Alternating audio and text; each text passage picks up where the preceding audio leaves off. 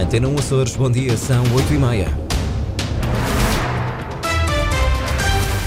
Em destaque nas notícias. Dias mais curtos e aproximação do inverno é nesta altura que a depressão sazonal atinge maior prevalência. Não escolhe idade nem género e pode ser incapacitante. O prazo terminou ontem à noite. Os deputados açorianos à Assembleia da República apresentaram mais de uma dezena de propostas de alteração ao Orçamento do Estado. Tem mais de 2 metros e meio de lombada e pesa 170 quilos. É o maior livro jamais editado em Portugal. Iniciativa da açoriana Nova Gráfica. São títulos para desenvolver já a seguir, antes máximas para hoje, 19 graus em Santa Cruz das Flores, 21 Angra, 22 Horta e Ponta Delgada. Edição das 8h30, jornalista Sais Furtado.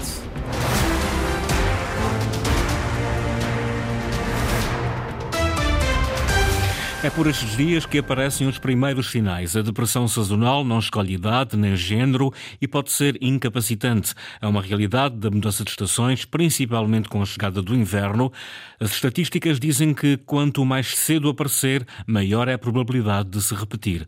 Eduardo Mendes. Os dias mais curtos chegaram e com eles pode chegar também a depressão sazonal. As mudanças de estação podem provocar transtornos. Há uma um, alteração a nível dos nossos neurotransmissores, nomeadamente há uma redução da serotonina que um, tem tendência a deixar-nos mais irritados, mais tristes e uh, também um aumento da melatonina que também nos deixa um bocadinho mais cabisbaixos. Pode mesmo tornar-se incapacitante e as pessoas podem não conseguir funcionar normalmente devido a esta, a esta depressão. Na maior parte das vezes há depois uma remissão parcial ou total dos sintomas, mas em alguns casos torna-se mesmo incapacitante. A psicóloga Flávia Bessa deixa alguns dos sintomas associados a este tipo de depressão. Não há duas depressões iguais, não há duas pessoas iguais.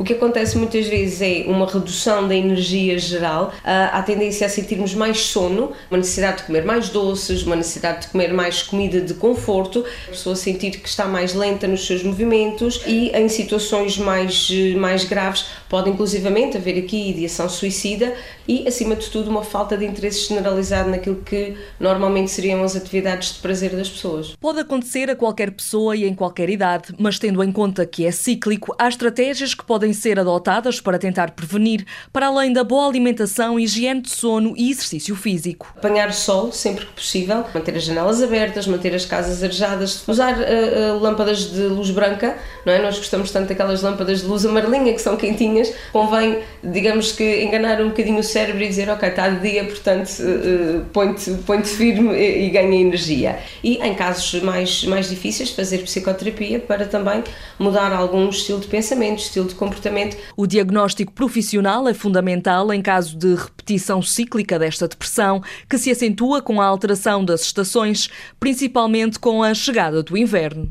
O prazo terminou ontem à noite. Os deputados eleitos pelos Açores à Assembleia da República apresentaram mais de uma dezena de propostas de alteração que querem introduzir e ver aprovadas no orçamento do Estado. A cadeia de Ponta Delgada e o fim das penalizações para ex-trabalhadores das lajes são matérias que os dois partidos, PS e PSD, querem mexer. Ricardo Freitas.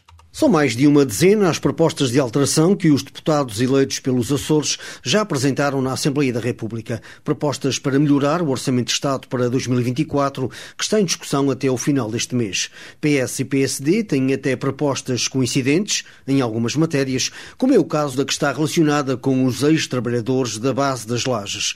Os socialistas já apresentaram em conferência de imprensa uma solução para evitar a penalização daqueles trabalhadores, ao passo que os social-democratas Democratas propõem um recálculo das pensões.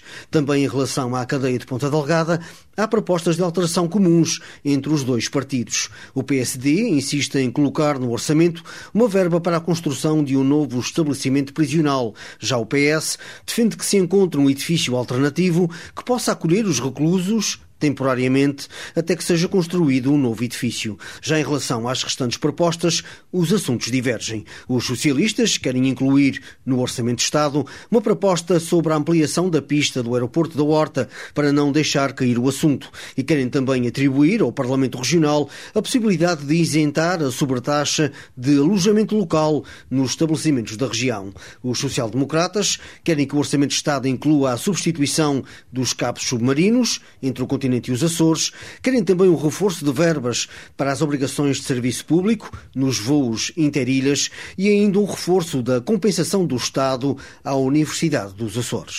José Manuel Bolieiro sublinha a necessidade de haver orçamento de Estado aprovado, ainda que ele possa ser aperfeiçoado. Mas há matérias que importa deixar cair, diz o chefe do Executivo açoriano. Com a dissolução da Assembleia da República, caem alguns diplomas, entre os quais a Lei do Mar, que na atual redação não interessa aos Açores, diz Bolieiro.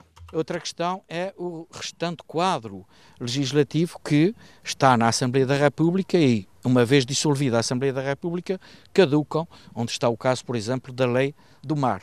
Neste aspecto, não parece que venha mal ao mundo se a lei caducar, porque ela não é favorável à justiça e aos interesses dos Açores e do território marítimo que somos, porque Portugal tem importância marítima por causa do Mar dos Açores. Nós somos 56% do Mar de Portugal e, portanto, devemos ser tidos em consideração e a lei deve corresponder a esse direito das populações insulares.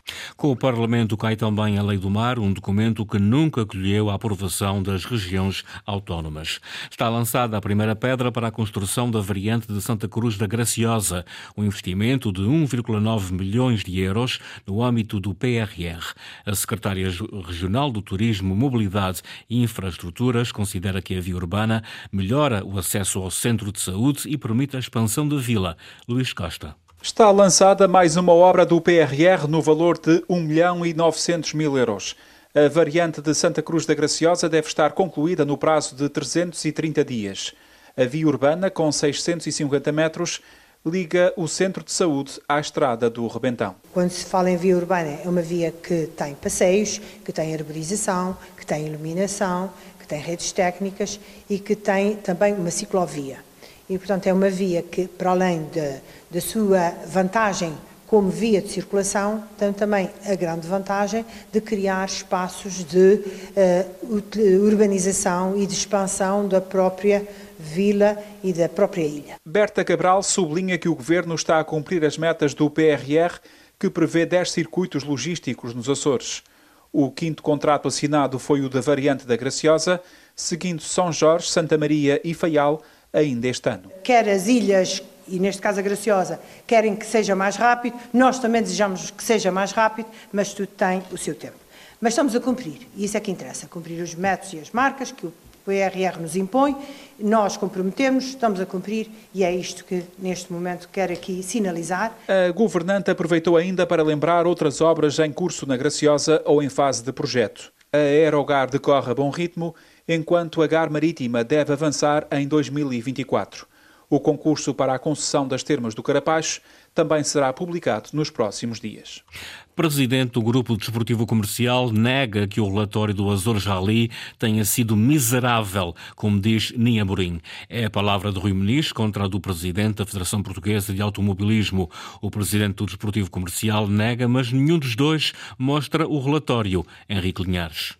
O Azores Rally vai voltar a estar fora do Campeonato de Portugal em 2024. Nia Morim referiu que o relatório da prova foi miserável. Rui Muniz considera que esta foi apenas uma desculpa utilizada pelo presidente da FPAC. O relatório não foi perfeito, nenhum relatório é perfeito. Teve coisas boas, teve outras menos boas, não foi seguramente miserável. Aliás, essa é uma palavra que não merece qualquer qualificação por parte de quem a produz. Os relatórios não são públicos e, portanto, existiu desde sempre uma nebulosa à volta deste tema. Na prática, ninguém tem acesso a relatórios das outras provas. Temos da nossa. O presidente do Grupo Desportivo Comercial considera que houve ralis com situações muito mais graves. Aquilo que eu sei dizer é que o observador da FPAC, que esteve nos Açores, do Campeonato de Portugal, que esteve nos Açores, estava muito mais preocupado e deu muito mais atenção ao que se estava a passar no Rally do Algarve, que era a prova que se disputou exatamente no mesmo fim de semana, essa prova sim correu mal, conforme disse o próprio observador,